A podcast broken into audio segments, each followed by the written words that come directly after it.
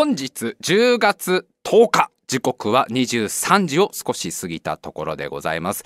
タイムマシン部のラジオ生放送の時間です。お相手を務めさせていただきます白井亮でございます。そして目の前に座ってるのが AD 笠原くんです。よろしくお願いします。はいよろしくお願いいたします。さあ10月10日ですよ。10月10日。10月10日ってさ俺たちが小さい頃さもうあのーすっごいあのジャンガリアンハムスターぐらい小さい頃さあの俺たちが。もうあの細胞分裂をそんなにまだしてない頃。まあちょっと大げさかな。あのピッカピカの頃だね。ピッカピカのあの友達が100人できるかなと思ってた小学生ぐらいの頃ってさ体育の日だったよね。10月10日って。ずーっと10月10日は体育の日ってこう記憶してたんだけどいつからか10月10日じゃなくなったんだよ体育の日は。で調べてみたらあれは2000年から変わったらしいよ。2000年から10月の第2月曜日が体育の日になったんだって。で今年からもう体育の日じゃないんだってね。スポーツの日になるんだと。体育の日はもう去年までの話で今年2020年から体育の日はスポーツの日ですと。でもっとややこしいのが2020年に関してはスポーツの日は7月24日ですと。なぜかというと本来行われるはずだったオリンピックの開会式に合わせて7月24日に本当はね東京オリンピックの開会式だったから。そこをスポーツの日に今年は今年に関してはそうしますっていう話だったけど今年やれなかったから来年もしかしたらもしねやれたらもしかしたら来年も7月のそのその辺がスポーツの日になるかもってもう分かんない。どの日が体育の日でああもう体育の日じゃないのかもう分かんないよもう。ああもう整理が全然つかないよこの。ぐっちゃぐちゃだよ。もう俺の中ではまだまださ10月10日がさ体育の日なのにさなんかもうぐっちゃぐちゃな感じになってるんだけど。あのもともと10月10日がなんで体育の日かっていうのもあの昔の方昔の東京オリンピック1964年の東京オリンピックの開会式が10月10日だったからそれに合わせてその日を体育の日にしたっていうのがあったらしいだ。から今年ねそのほら東京オリンピックもあるからあの日付を日ね曜日というか日付を変えよう。ただ今年だけなんでそれは。今年だけだから来年からはどうなるか分かんないみたいなやつらしいんだけど。でさ10月10日ってさ昔運動会やってた？俺この記憶がすごく曖昧で。10月10日が体育の日だったのはもうはっきり覚えてるんだけど運動会をその日に合わせてやってたかなっていうのがすごく思い出せない。正確になんかあのー若干肌寒くなってきた頃にやるイメージなんだよ。真夏にはやってなかったはずだしそこそこそのなんていうのクラスとかに馴染んでたから多分1学期でもないしだからわざわざ多分体育の日に合わせてたのかなぐらいの記憶しかなくてあんまり運動会の記憶がちゃんとないことに気づいて、まあ、なんでかっていうと運動会大嫌いだったからね俺ね。もう、まあ、ごめんね運動会があの楽しみでしょうがないちびっ子のみんな今聞いてると思うけどピッカピカの子たちが今聞いてくれてると思うけど運動会めちゃくちゃ嫌いな人間だったからあんまり正直運動会の思い出だけこうなんていうかこうベールがかかっているような状態。他のね思い出は結構はっきり覚えてる人間なんだけどさ。運動会だけはあれ確か体育の日にうちの学校合わせてやってた気もするんだけどなみたいな感じになっちゃってるんだよ。まあつうのもねまあまあこのタイムマシン部を長く聞いてくださってる方はまあご存知だと思いますけどまあ運動苦手ですから小さい頃から今に至るまでもう俺はその体育の日の体育が大嫌いな人間だったからあの 50m 走10秒切れなかったから小学生の頃。50m 走10秒切るなんてのはもうあお父さんキャプテンアメリカの子しかできないそういう離れ技だと思ってたから当時。あの飛び箱とか一段も飛べなかったの。これマジでね。飛び箱を縦に置いて飛ぶまあベーシックな飛び箱。あれ一段も俺飛べなかったの。もうさ子供の頃から思ってたけどあんなシチュエーションないじゃん。生きてて。あんななんつうの？なんかこう長いこう長方形の物体に手をついて両足を開脚でこうバッて広げて向こう側に飛ぶなんていうそんなシチュエーションどこを想定してんの？あの運動は。なんか自分がなんかのタイミングでめちゃくちゃ体がでかいあのすごい巨人みたいなね身長15メートルぐらいの巨人になって目の前から2階建てのバスがこっちに向かって走ってきた時にそのバスを傷つけないようにバスに手をついて向こう側の道路に飛ぶっていうシチュエーションは一生に一回はあるかもしんないけどあんまないやつじゃんこれ。全国平均で人生で経験するの0.3回ぐらいのやつでしょこれ多分。飛び箱をマジで一度も一回一段も飛べたことがない。未だかつてやれたことがないし一番俺あの体育で嫌いだったの登り棒ね。登り棒。登り棒あった？うちのね小学校あったんですよ登り棒っていうさただのこの鉄の棒を要は掴んで上に登ってくっていう授業があったんだけど全然意味わかんなかったよもう。だってさ 俺たちは高いところから降りてきたわけじゃん。はるか何十万年 何百万年も前に。俺たちはその登ってたところだけではダメだってことで勇気を持って降りてきたわけでしょ？なんで今更お登んなきゃいけないのって子供の頃。あのね高いところから降りてきたやつらですよ。もともとはキウキウキ言いながらさ運転とか登り棒の上みたいなとこにいたわけじゃん。なんで今逆行すんだろうぐらい。まあとにかくその小学校で行われる体育の授業はもう全滅ですよ。何一つまともにこうできなかったし足も遅いし体力もないし筋力もないしみたいな人間だからもうとにかくその体育も嫌い。でその嫌いな体育をいろんな人に見られる運動会なんかもっと嫌いだったから。なんで運動会はあって迷路を作る会はないんだよってずっと思ってたから。まあまあそれぐらい運動会が嫌いな人間だからやっぱ記憶がおぼろげなんだよね。10月10日にやってたかなみたいなさちょっと今日考えてたんだけどさあのー、こないだニュースで見たんだけど今年の運動会は保護者の方々の見学を結構オンラインでやってるらしいんだよね。要はもうコロナのこの問題で感染拡大防止をしないといけないから実際にその小学校にね保護者の方がいっぱい来ちゃったら危ないリスクがあるわけじゃん。だからリモート観戦みたいなリモート参観みたいな感じでなんか間にそういう映像を中継したりするための業者さんが入って学校の校庭とご自宅を中継でつなぐみたいなことをやってるらしい。で、なんかその問い合わせがすごくあって、結構大変ですみたいなその業者さんのインタビューを読んだんだけど、まあまあ、ちょっと、あれだよね。まあ、しょう、しょうがないっていうのはまあね、あれだけど、うそれでもやっぱり親御さんは見たいだろうしさ、ね、リモートでも、親御さんは見たいだろうし、運動会をやりたい子の方が多いわけでしょやっぱ世の中的には。お、俺の、俺ぐらい運動会の記憶が曖昧になる子よりは、多分みんなどっちかというと運動会やりたいわけだから、まあどんな形であれ運動会やれるのはいいことだし、そうやってリモートで見れるなら、まあまあいいじゃないと思ってたんだけど、あのー、ちょっと思うのは、カメラの数とかどうすんのかなと思って。つうのも、徒競走とかあったでしょ。必ず徒競走ってあるじゃん運動会で。でさまあ大体あれ一人ずつ走るってことないじゃん。タイムアタックみたいな。そんなストイックなやつやらないでしょ。あのそんなストイックな徒競走見たことないから。大体同時に5人とか6人とかでわーって走ってまあ1位2位3位とか決めてくじゃん。だからまあ6人で走った場合にカメラ1個じゃ絶対足りないじゃんカメラ1個だとその先頭の子だけずっと追っちゃったらビリの子とか映らないわけでしょ。だからまあ、間にちゃんとした業者さんが入るってことは、1コースにつき1台ずつぐらいはカメラ置くのかなと思ったのよ。まあ、6、ね、6レーンあるなら、ね、その走る場所が6レーンあるなら、1レーンごとに、まあなんか簡単なカメラみたいの置いて、まあ1等賞の子の顔もちゃんとアップで見れるし、2等賞3等賞の子も見れるしあと俺みたいにねもう本当に足が遅い子でさビリになっちゃう子俺なんかもうあれだから小学校6年間マジでずっとビリだからもう運動会のその徒競走なんてその記憶だけははっきり覚えてるから。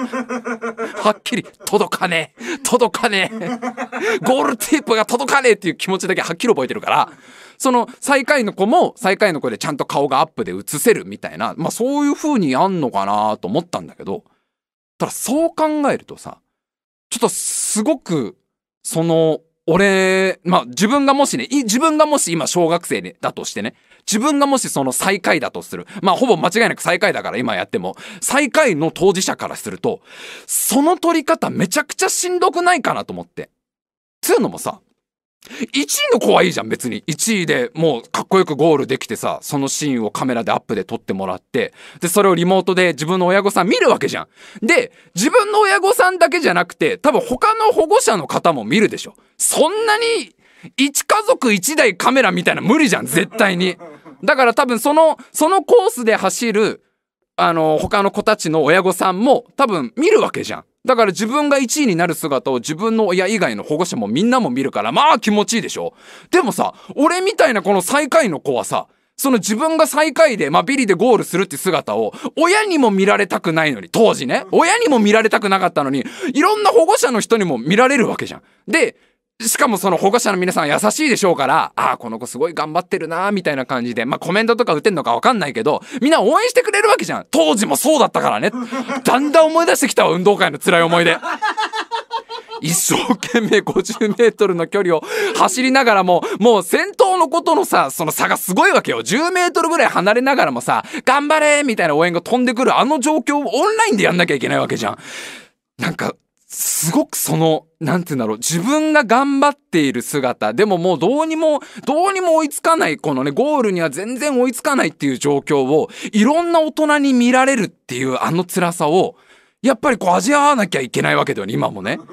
で、それを思った時に、一個めちゃくちゃ子供ながらに、今日きついなと思った運動にまつわる話があって、これ昔ね、ラジオで実は喋ったことあんのよ。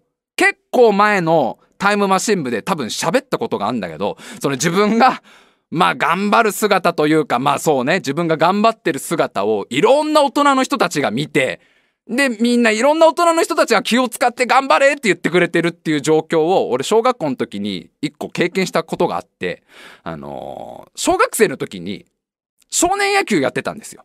少年野球。ね。で、少年野球を小学校3年生から6年生まで4年間ですよ。3、4、5、6。通ってたわけです。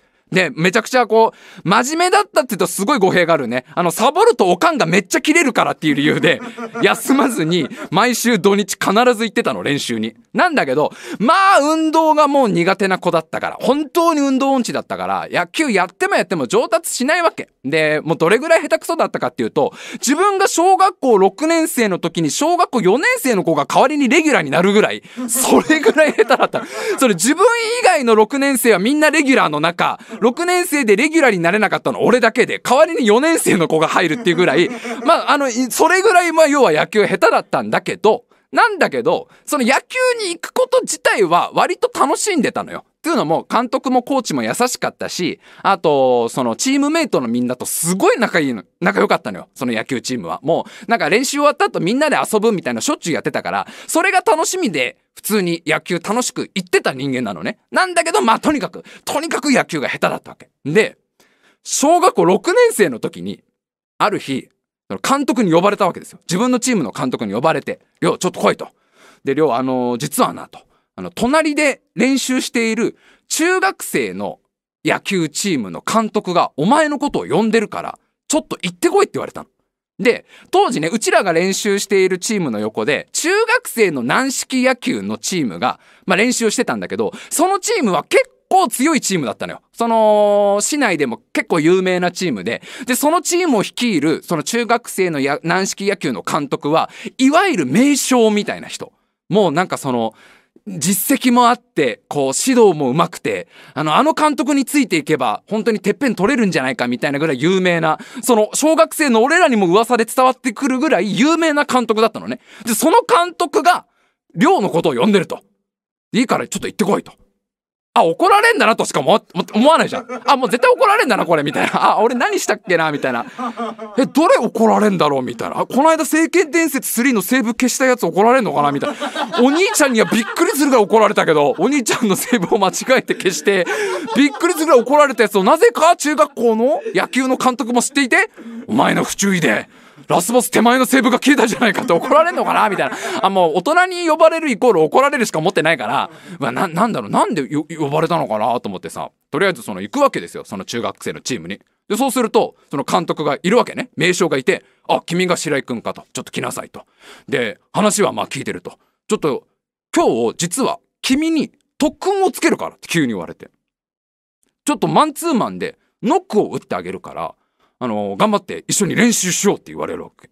でその監督もう本当に有名な監督なの有名な監督なのにその自分のチームのことはほっといて俺とマンツーマンでノックを始めるわけよ。でさ中学生の子たちがさもうちょっとざわついてるわけなんか監督があれだぞ小学生相手にマンツーマンでノックやってるぞみたいな。俺たちでもそんなことねえのにみたいな空気でさなんかよっぽどそのなんていうの素質のある子を捕まえてきたんだろうなみたいな空気だよね。なんか隣の小学生チームから抜擢されてるやつがいるぞみたいな空気があるわけ。で保護者の方々も、その練習を見学していた中学生のチームの保護者の皆さんも、あの有名な監督が小学校の子相手にマンツーマンでノックしてるわ、みたいな感じで、ちょっと集まってくるわけ。で、こう、中学生のさ、その監督がさ、じゃあ、あの、白井君、今からあの、ノックをやるけど、大変だと思うけど、必死に食らいついていけと。野球ってのはその食らいつくことが大事だぞみたいなこと言われてえなんかめんどくせえことになってんなと俺は思ってるわけよもう。えなんでこんえなんでこんなことになってんのかなみたいな。大丈夫っすか監督？白井ですよ俺みたいな。気持ち的な。あれ監督あれこれ間違えてんのかなって本気で思っちゃうわけよ。だって言うても俺小学校その4年間野球やって公式の試合出れたの3回だからね。で公式試合で打てたヒットがまぐれの1本だからね。すごくない？4年間野球やってヒット1本しか打てない男だよ。それに対して名将がマンツーマンでノックするって状況がおかしいじゃん。あこれやばいな。なんだろう？これ監督完全に人違いなのかな？みたいな。でもはっきり言うわけよ。白井君ちょっと君につけるかノックやるからっつって。じゃあ構えてって言われて。でこう構えるわけよ。そのね守備の構えをして。じゃあ行くよ。ノック打つよっつって。で監督がこうボールをひょいって投げて。バットでカンって打つのするとコロッコロッコロッコロッコロッコロみたいなむっちゃゆっくりなゴロが転がってくるのねあのなんつったらいいんだろうな。生後3ヶ月のお子さんでもキャッチできるようなゴロあのいやもっと言えばちょっと大きめのカブトムシでも止められるぐらいのゴロ。そのなんむちゃくちゃ遅いゴロなわけ。その監督が打つノックが。もうコロッコロッコロッコロッコロコロみたいな。あの当時ね埼玉県の所沢っていうところで野球の練習やってたんだけどなんだろう名古屋あたりから転がってきたみたいなゴロよもう。名古屋のちょっと高い坂道から無理やり転がしてあの東海道をずっと旅してきたゴロがあの最後の力を振り絞って届きそうになってるぐらいのむちゃくちゃ遅いゴロを打つわけ。コロッコロッコロみたいな。でああれ？間違ったのかな？みたいな。あミスったのかな？と思うわけ俺はね白井少年は。あれ？こんな名称でもノックをミスることあんだなと思って。こんなゆっくりなゴロを打つわけないよなと思って。だってグローブ使わなくて取れるレベルだもん正直。でそれを普通にキャッチするじゃん。あれ？監督なんミスったのかなと思ってグローブでキャッチするとその監督が「ナイスキャッチだ白井君!」って言うわけ。ん？ん？どういうことだろうかこれは。いやナイスキャッチも何も。止まりかけのボールを止めただけですよ僕はと。何を間違えてんのかな監督分かってんのかな今俺たちがやってんの野球だよこれ。分かってんのかなこれ。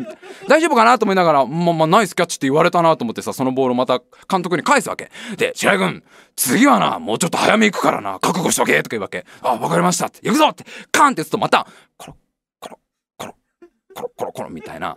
なんかそのあのー、力持ちのアリ20匹でいけるわみたいな、葉っぱとかを運ぶアリたちいるじゃん。南米のジャングルで巣を作るために強力な顎を使って葉っぱを切って運ぶみたいなアリいるじゃん。あいつらが今日は楽な仕事だなと思うぐらいの緩いゴロが来るわけ、また。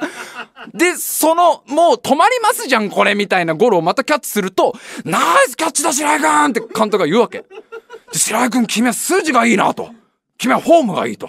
で、しっかりボールを正面に受け止めてると。いや、なかなか筋がいいよって監督が言うわけ。で、それを保護者の皆さんにも言うわけよ。その場にいた、その中学生の練習を見に来てきた、見に来た中学生の保護者の皆さんに対しても、見てやってくださいよ、この子の素晴らしいこのグローブさばきをみたいなこと監督が言うわけ。で、そうするとさ、その場にいる保護者の皆さんも、あの名称の監督がそう言うんだから、これは何かものすごく取りづらいゴロをこの子は正確に取ってるんだろうって認識をすんなんだろうね。みんなまばらな拍手をするわけ。あああすごいすごいみたいな。で俺だけまだ分かってないわけ。この状況が。何が今起きてんだこれみたいな。急に一人こう呼ばれたと思ったら名称のこのなんか冗談みたいなノックに付き合わされてるみたいな。で取るたんびにとにかく褒めまくるわけ俺のこと君は本当に筋がいいと。体の使い方がよくできてるとか。すごいわけよそのちゃんと足腰を使えてるとか。いやいや何にも意識してないわこっちはみたいな。グローブってものをよく分かってるみたいな。あなんだこれどういう？で途中で気づくわけよ。あ、わかりました。これあれですね。気を使っていただいてるやつですね、これ。これはあれですね。あの、大人の皆さんに僕は気を使われてる、気を使われてるやつでしょうね、これ、みたいな。あのー、まあ、おそらく、当時ね、当時めちゃくちゃ下手くそだった白井野球少年、あまりにも下手で試合にも出れない。ね。試合にも出れない。練習しても試合にも出れない。真面目に練習来てるのに、ヒットの1本も、1本もまともに打てない白井少年に対して、自分のとこのチームの監督が多分このまんまだと白井やめちゃうなと思ったんだろうね。6年生まで頑張って続けたのにこのままだとあいつ心折れちゃうなって思われたんでしょうね。で、それをおそらく仲の良かった中学校の野球チームの名称に相談したんでしょうね。うちのチームに白井ってやつがいて真面目に練習来てんだけどどうしてもこうな、うまくならなくて試合に出れねえんだわ。どうしたらいいと思うっつって。そういうやつはな、一回な、自信をつけてやればいいんだみたいなことを多分 中学校の監督がおっしゃったんでしょうね。そういう子はね、まず自信だよ自信って。とにかく何でもいいから自信をつけさせればいいんだよみたいな。俺がちょっとあれか？やってやろうか？代わりに力貸してやろうかみたいな話があったんだろうね。それで急に俺呼ばれて、その、まず自信をつけよう作戦だったんだろうね、あれはね。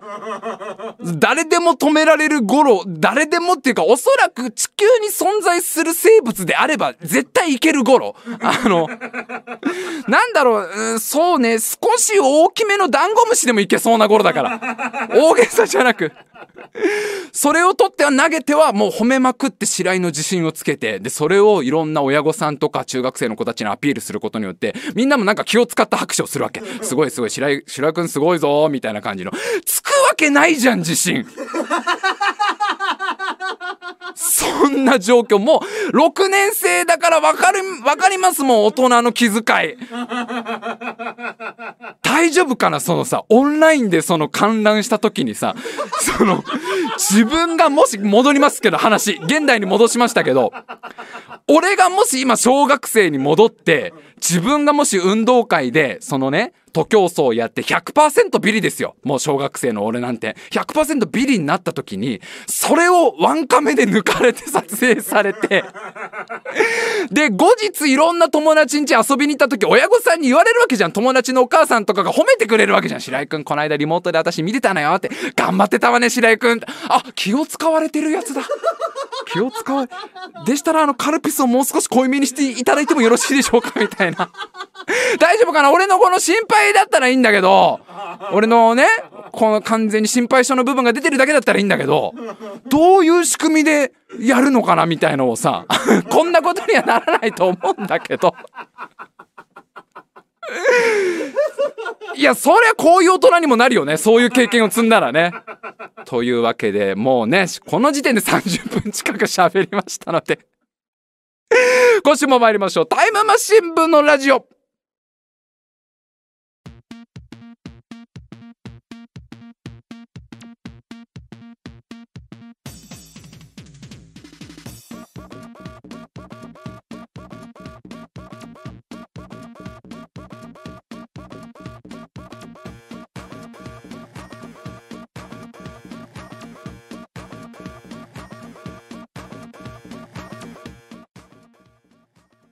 今週も始まりましたタイムマシン部のラジオ。お相手を務めさせていただきます白井亮でございます。そして目の前に座ってるのが AD 笠原くんです。よろしくお願いします。お願いいたします。あのー、少年野球にまつわる切ない話いっぱいあるんだけどもう いいよね。いいよね。あの切ない話たちは大人になった時ラジオをやった時のための経験だったと思えば今あの白井少年救われてるはずだし。てかあの語弊なく言っとくと自分が野球下手だってことに対してコンプレックスも何も持ってなかったのよもうその小さい頃運動に対しては劣等感みたいにすごいあったわけよね学校の体育とかやって自分はいつもビリだったりとか鉄棒もできない飛び箱もできない登り棒もできない大玉転がしは僕がいない方がいいんじゃないんですかこれみたいな状況に割となるみたいなムカデ競争はあれですかね僕はお休みした方がスピード上がるやつですかねこれみたいな。もうそれぐらい、あ、はい、わかりました。はい、僕のせいですね。あの、縄かかっちゃったのは僕のせいです。分かってます、分かってます。みたいな。なんでこの人数で縄を飛ばなきゃいけないんでしょうかねわかんないですね。みたいな。そういう経験をいっぱいしてたから、もう劣等感も一周しちゃって、まあしょうがないよね、みたいな気持ちになってたから。で、野球に関してはさ、野球を上手くなりたくて言ってるっていうよりは、ほんと友達に会いたくて言ってたから。で、普通にみんな優しいし、遊んでくれるし、監督もコーチも、まあこんなに気を使ってくれる人たちだから、優しいのよ、本当に。なんか野球の監督とか言うと怖いイメージあるけどさ、普通にうちの監督はめちゃくちゃ優しい人だったから、なんか嫌な思いせず言ってたのに、なんかこう、なんだろう、悪い人は誰も出てこないのよ、この話はだから。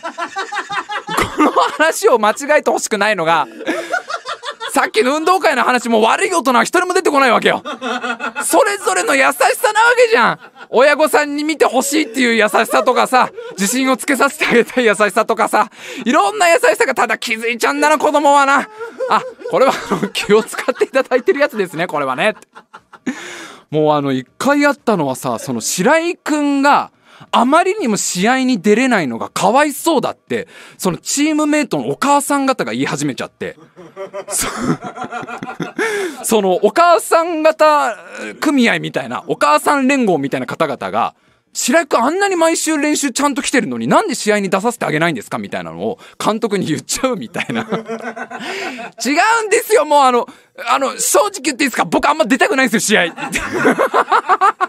僕あんま試合出ると絶対ミスを起こすので、できれば僕はあの、応援してなかったのに、なんかその、周りの大人が要はね、善意ですよ、これもう全部善意なんですよ。全部善意で、あの子かわいそうじゃないですかみたいな。もう、急にね、コーチからね、寮帰りにバッティングセンター行くかなんか言われちゃってね。で、お前試合出たいか？とか急に言われて、いや、あんまりみたいなそこで言っちゃうわけ、俺も。え、なんでそんな話になってんですか？みたいな。なんか、なんか実はな、こういう実は話があってたな、みたいな。いや、僕別に試合出たくて野球やってるわけじゃないんじゃあ何のためにやってんだよ、お前だけど。本人のモチベはそんな高くないから。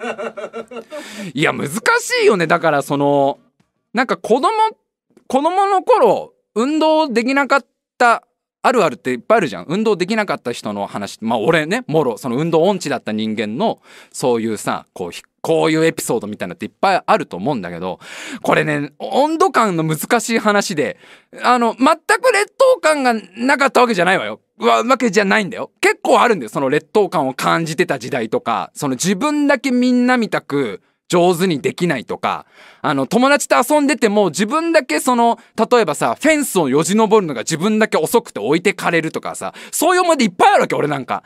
で、そのたんびに悔しい思いもあるんだけど、どっかで、まあその分俺迷路書くのうまいしな、みたいのが出てくるのよ。どっかでなんかまあいいから別にみたいな。運動はまあ今回ダメだったんだろうみたいな。運動そんな上手じゃなくてもなんとかなんだろうまあ今なんとかなんだろうみたいな風に開き直ってる部分もあったから、なんか全部が全部、その卑屈で切ない思い出でもないし、全部が全部 あの頃は笑い話だよもうみたいな感じでもない絶妙な部分にあんだけど。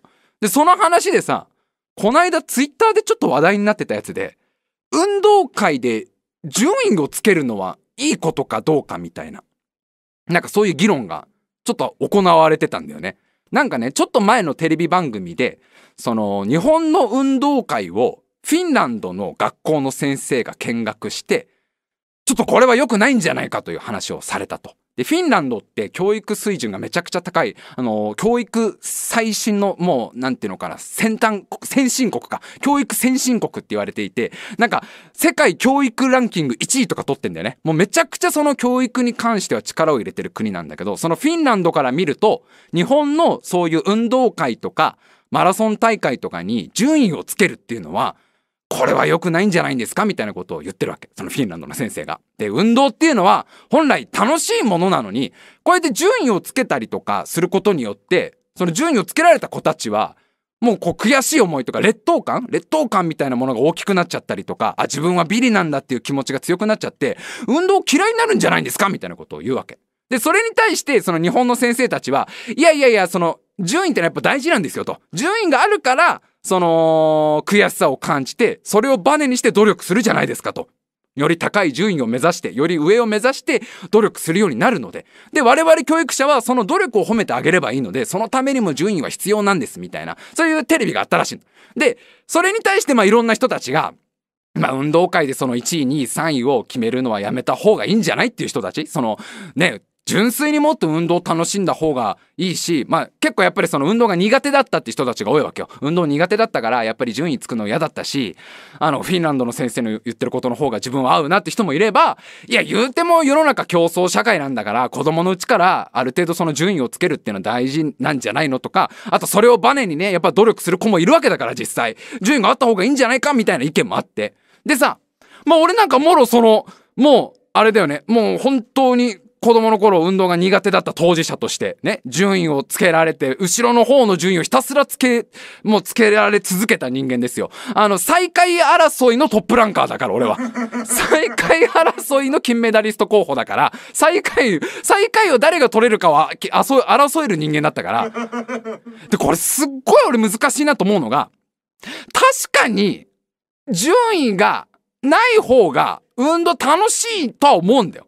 当時の自分を思い返してね当時の運動会の思い出とか思うとああいう風に自分が、えーと、6人中6位とかを散々言われるよりはそんなものがない方が純粋に走ったりとかね純粋になんかこう競技をやって楽しんだ方がうんまあいいんだろうなっていう自分もいるんだけどちょっとシミュレーションしてみてくださいよと。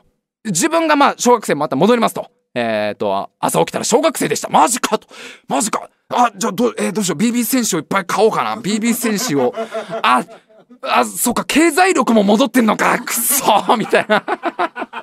まあまあ、自分が小学生に戻ってさ、でさ、運動会がありますと。運動会がありました。で、今年から順位はやめますって先生が言うわけでしょ。もうみんなに1位、2位とかつけてきたけど、さらに良くないと。みんなにそのもっと運動を純粋に楽しんでほしいと。この間フィンランドの先生にすごい言われたわと思う。フィンランドの先生がもうすごいもうダメですよみたいな感じで、ね、居酒屋でちょっと遅くまで飲んじゃったんで。朝の3時ぐらいまで飲んでまあ最終的には抱きしめ合ってねお互いね頑張りましょうってなってね。まあなかなかね揚げ物のうまい店でねこれがね店主が揚げ物にこだわってる店でね、まあ、天ぷらとかもうまいんだけどね、一番感動したのはハムカツがうまい店でね、そのフィンランドの先生も、これはなんで食べ物ですか？って、これハムカツって言って結構庶民的な食べ物なんですけど、ここのハムカツは、先生、先生何の話を、先生僕たちのことを置いてかないでください。何の話をしたんですか？な、なんの、あ、ごめんごめん、あの、順位はやめると。そういうのつけると良くないから、今年の運動会から1位、2位、3位とかつけるのやめるぞと。ももう純粋に運動を楽しめと。もうそういうことじゃん。競争じゃない。競争じゃないと。お前らが運動を楽しんでくれたら先生一番嬉しいって先生が言ったとするじゃん。小学生の俺どう思うかなって考えた時に、あ、あー、これはあれですね。気を使っていただいたんですねって思うと、思うんだよね。さっきのあの野球の話を思い出してくださいよ。敏感だから子供は結構。去年までがっつりさ、1位目指せ白井って散々言われてたのがさ、今年から順位やめますと。で、純粋に運動楽しみましょうって言われたら、あ、あー、なんかこれはあれ、あったな、さては何か。なんかあったな、これ。なんかこの間の保護者会でなんかあったなって俺思うわけだよ、子供の頃の俺は。うわーなんかめっちゃ気使われてる感じするって。いやもう先生ぶっちゃけもう開き直ってますよ、こっちはと。なんとも思ってないっすもん、正直。運動会で最下位になろうがなんだろうか。6年目ですよ、俺。6年、最下位6年目、1年生とかだったらわかるよ。1年生、2年生の子に順位をつけるのやめようみたいな。もう6年生の自分を思い出したら、もうどっちかというとその大人の顔色ばっかり見てた子だから、あーめっちゃ気使われてるやつだ俺みたいな。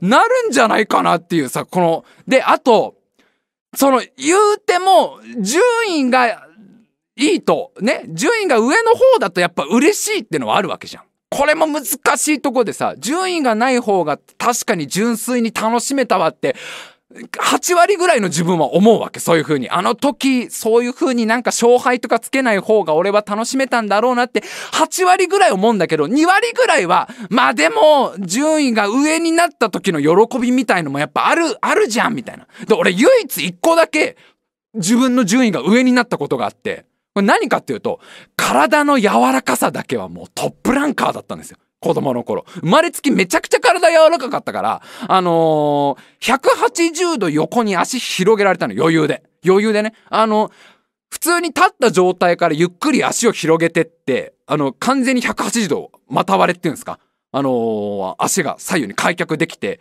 で、そのまんま上半身をベタって地面につけれたんだよね。小学生の間割とずっと。だそれだけは毎回、なんか前屈とか測るときは毎回1位になれるわけ、クラスの中で。まあ、そうするともうあれだもんね。世界を自分を中心に回ってるぐらいの気持ちになるから。オリンピックで出てこねえから体の柔らかさみたいな競技みたいな。難しいとこなんだよね。この、ちょっとでも順位が良かったりすると、それはそれで嬉しかった思い出もあるから、全部が全部を否定できない自分もいたりして、なんとかこの、絶妙なとこ、その、順位があった方が嬉しいんだけど、まあでも自分がそうだったようにやっぱ運動苦手な子はじゃあねちょっと頑張ったからって徒競走1位になれたりするかって言われるとなかなか現実は難しいわけじゃん。どうしたってね生まれつき運動得意な子もいたりするとさ努力しても努力してもなかなか結果が出ない。で結果が出ないとやっぱ努力しなくなっちゃう。でも順位を上げたいと。この矛盾をどうすればいいかなとこの白井先生考えたわけ。あれから、あの、そのね、ツイッターのそのやり取り見てから、自分が教育者だったら、どういう改革を導入するべきかと。なんとかその子供たちに順位があるまんまで、で、その運動に対して劣等感を抱かない。けど別にそんなに無理に努力しなくてもいい。こういう都合のいいね、こういろんな願望を全部満たす方法はないかなって考えた時に、一個素晴らしいアイデアを出したんです、僕は。頭の中から出てきたんですよ。運動会ボットシステムを導入すればいい。運動会ボットシステム。これ完璧ですよ、これ。あのー、ちょっとね、あの、まあ、実現できるのはね、もうちょい先だと思う、正直。50年後ぐらいの話にはなっちゃうかなって。今すぐはちょっとね、技術的に難しいんですけど、あのー、ボットボね、運動会にボットを大量に投入すればいいんですよ。で、ボットってこれ何のことか分かんない人はね、ちょっといると思うんです。ゲームに詳しい人は分かるんですけどね。ボットっていうのは、ゲームとかで、あの、オンラインとかの、この対戦ゲームとかで、人間が操作するキャラクターじゃなくて、コンピューターが操作するちょっと弱めのキャラクターをボットって言うんですよ。で、このボットをたくさん用意する。要は、アンドロイドをいっぱい作って、子供型の、子供型のアンドロイドを、そうですね、1学年につき300体ぐらい用意して、300体の子供型アンドロイドを作って、で、入学と同時に送り込むんですよ。学校に。その300体の子たちを、300体のロボットを人間と偽って同時に入学させるわけ。で、うちの学年多いな、みたいな。全部合わせて400人ぐらいいるぞ、みたいな。生身の子供100人と、アンドロイドの子供300体ですよ。で、そのアンドロイドのね、子供型アンドロイドにはちゃんとプログラミングをしといて、運動会では絶対に生身のね、人間の子供には勝てないようにちゃんとプログラムをするわけですよ。で、そうすれば、これどういうことが起きるかっていうと、運動会でどんだけね、俺が足遅くても、自分より遅いロボットがいっぱいいるから、ボットが。そうすると努力しなくても、少なくとも真ん中より上にはいけるわけ。このシステムを使えば。ね？これだ、笠原くんがもうすごいなんてことを君は言ってるんだみたいな顔して、ちゃん、ちゃんと聞いてください。これフィンランドの、フィンランドの先生たちにちょっと今度アピールしようと思って、これ提出しようと思ってんですから。これ完璧ですよ。だから生身のこう人間の子供は別に頑張んなくていいわけですよ。もうどんだけ俺みたいにさこう足が遅くてもちゃんと順位は一定数上に行けますから。でアンドロイドたちは感情がないからロボットだから。ここ勘違いしないでくださいねこれ。あくまでロボットですからね。ロボット、子供型アンドロイド、あの、胸が痛いって言わないでください。そんな、あの、感情がないからだなんて。感情をプログラミングされてないロボットたちだから。その300体のロボットたちは、ちゃんとプログラミングされた通り、あ、人間には勝ってはいけないっていうシステムが働いて、ちゃんとこう遅く走ってくれるわけですよ。で、それはあのー、まあ、だから Google さんが頑張ってくれればね。Google あたりが人工知能をすごい高性能なものにして、多分 Google が50年後ぐらいに見た目完全に人間にしか見えないロボットいっぱい作ると思うんだよ。いや、そんなディストピアチックな話じゃないから、これ。すごい、これ、あの、教育に革命を起こす話だから、このボットシステムは。でそうすればさもう運動会でとにかくさもう上の方に入れるわけだよ。あ俺すごいな。俺 50m 走普通に12秒とかの子だったんだけどさ 50m 走12秒でも全然あ2位になれちゃったよ俺みたいな。1位は無理だよ。1位はだって同じ人間の子がいるから。けど自分の後ろにはなんかあれガッシャンガッシャンガッシャンガッシャン言いながら走る。ロボットのお友達がいるから。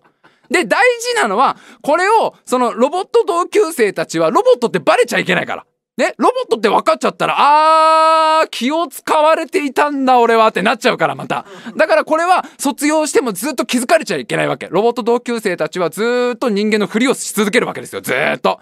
もうブレードランナー的な話ですよ、要は。どんどんディストピアチックになってきたけど、もう一切あの、もうもうあの、まあだからすっごい高度なプログラミングされてるから全然わかんないから、外から見たらそれがあのロボットとは思えないから。で、ずっとその人間、あの、あのロボロボットっていうことを隠して人間としてそのロボットは生活してもらって、で、そうね、卒業して、まあ25年ぐらい経った同窓会で、まあちょうどつまり今の俺ぐらいの年だよね。30代後半ぐらいのの時に開いた同窓会でロボットたちにはカミングアウトしてもらうと。それやっぱりずーっと隠し続けるってのはこれさやっぱ良くないどっかで現実を受け止めなきゃいけないけど受け止めなきゃいけないでしょ？でも、この年で聞いたら別にな、そうだったのねぐらいになるじゃない。いや、最初はショックだよ。それ同窓会にいる3分の2がロボットなんだから、それはびっくりするよ。同窓会に来て、久しぶりだなみたいな。久しぶりだな笠原くん久しぶりじゃんみたいなさ。あの、白井くん実は、あの、ちゃんと言っとかなきゃいけないことがあるんだ。じゃあみんな立とうかっつったらザって3分の2ぐらいの同級生が立つわけ。お、どうしたの？え、どうしたの？君たちどうしたの？実は僕たちロボットなんだって急に言うわけだよ。それ最初は受け止めらんないよ。ええー、あ、どういうこと？いやいや、な、何バカなこと言ってんだ？いや、本当なんだと。本当にロボットなんだと。実は Google に作られたロボットで、ずっとそれを隠してたんだと。隠してごめんなと。でも、あの、一緒に過ごした思い出は本物だからってロボットも言ってくれるから。で、いや、そんな受け止めらんないよ、そんな。いや、一緒に過ごした思い、そんな、じゃあ一緒にあの時一緒に一生懸命練り消し作った思い出も、あれもプログラミングされてたのかよ全部プログラミングなんだ、みたいな。一緒に BB 弾探したのも全部、全部プログラミングなんだ。一緒にあの、道路の白い線のとこだけをこう、通って帰る、そのはみ出たらマグマだから死ぬからみたいなやつで毎日書いてたのも、それもプログラミング。Google すげえめっちゃ研究してんな日本の小学生のことめっちゃ研究してんなと思うけどね。もう全部、それもプログラミングだけど本物の友情だからっていう言ってくれればまあまあでも Google だしなみたいになるじゃんこっちも。まあまあ昔の話だしねもうみたいなさ。いやこの運動会ボットシステムをぜひ Google のお偉いさん方が頭抱えずに聞いてくれると思うんだよ。白君君素晴らしいアイデアだと。そしたらもうねもうあの子供たちはもう運動に対して苦手意識も持たないし順位というシステムも守られるし。努力しなくても、いやいやいやいや、笠原さん困りますよ、放送。放送中に頭を抱え、だからね、笠原くん。こういう大人になってしまったわけだよ、私は。小学校の頃から。もう今日最初の話に戻りますけど、小学生の頃からそんなにいろんな大人の顔色ばっかり伺って生きてきた子だから、あ、気を使われてんだな、みたいなことばっかり考えてた子だから、やっぱこうなっちゃうよね、あの、おじさんは。ダメかな？これダメなのか？これすごい反対されちゃうのかな？フィンランドの人たち分かってくれないかな？別にね友達は友達だしね。だってドラえもん的なことよ。ドラえもんとコロスケの延長よ。ドラえもんとコロスケの側が変わっただけよ。だってドラえもんとコロスケがある日急にね実はロボットなんだ。とか僕ロボットなのっつってまあ知ってるよそんなのって話になるじゃん。それとダメなのか？ダメかこれ。ぜひちょっとねあのまあ検討していただける企業の方がいらっしゃったらあの もうすっごい倫理的にアウトなんだろうねこれね。でもあのロボットだから感情はないんでって言うと もう俺の最古感がすごい強調されてね何この前半の前半のあたりでは白井君の切ない話見たのにみんな割と心痛めてくれたのに後半の話のあいつやべえやつだみたいな空気。いやちょっとねまあまあちょっとあのね教育はどんどんどんどん改革していった方がいいと思いますので何か他にいい案がございましたらねメールなどで教えていただけたらなと。はいメールアドレスです。メールアドレスはタイムマシン部 at gmail.com タイムマシン部 at gmail.com となっております。皆様からのメールお待ちしております。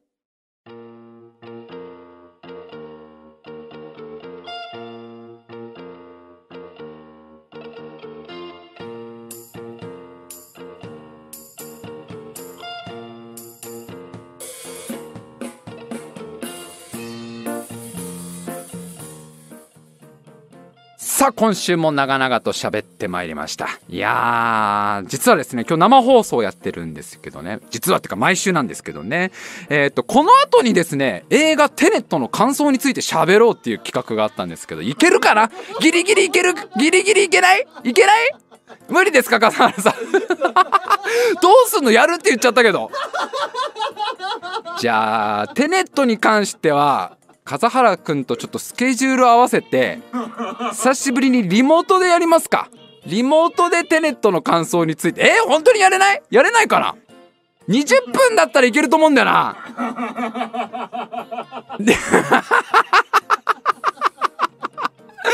だから言ったんだよもう始まる前にこれ絶対収まらないよって今日はって。もういろんな思いが乗っちゃってるから自分の。いやじゃあそうね。今日は厳しいか。今日は厳しいのでテネットに関してはまあ来週やるか来週やろうかな。来週にしとこう。じゃあ来 こんだけ俺昨日からさ散々テネットの感想喋ります。散々告知してきてやれないのやばくない？まあまあちょっとねえっとね分かりました。えーっと風原君とちょっと予定を合わせてやれそうならリモートであの言うてもね20分ぐらいで終わるって言ってるのは危ないよね。どっか別日で、えーややりたいと思います。でダメそうなら来週やろうかなという。でアーカイブで聞いてる人からしたら何のこっちゃだけどねこれね。はいというわけで、えーといったねまあいろんなハプニングがあるタイムマシン部のラジオ。主にお前のせいじゃねえかというハプニングですけど毎週生放送でやってます。土曜日23時から生放送でお送りしてますので、えーぜひぜひ遊びに来てください。他にも生放送やっております。毎週水曜日22時からは、えータイムマシン部の大会。毎週日曜日20時からはタイムマシン部の迷路となっております。すべて YouTube チャンネルで見ることができます。ぜひぜひ遊びに来てください。それでは今週も最後までお聴きくださいましてありがとうございました。また来週!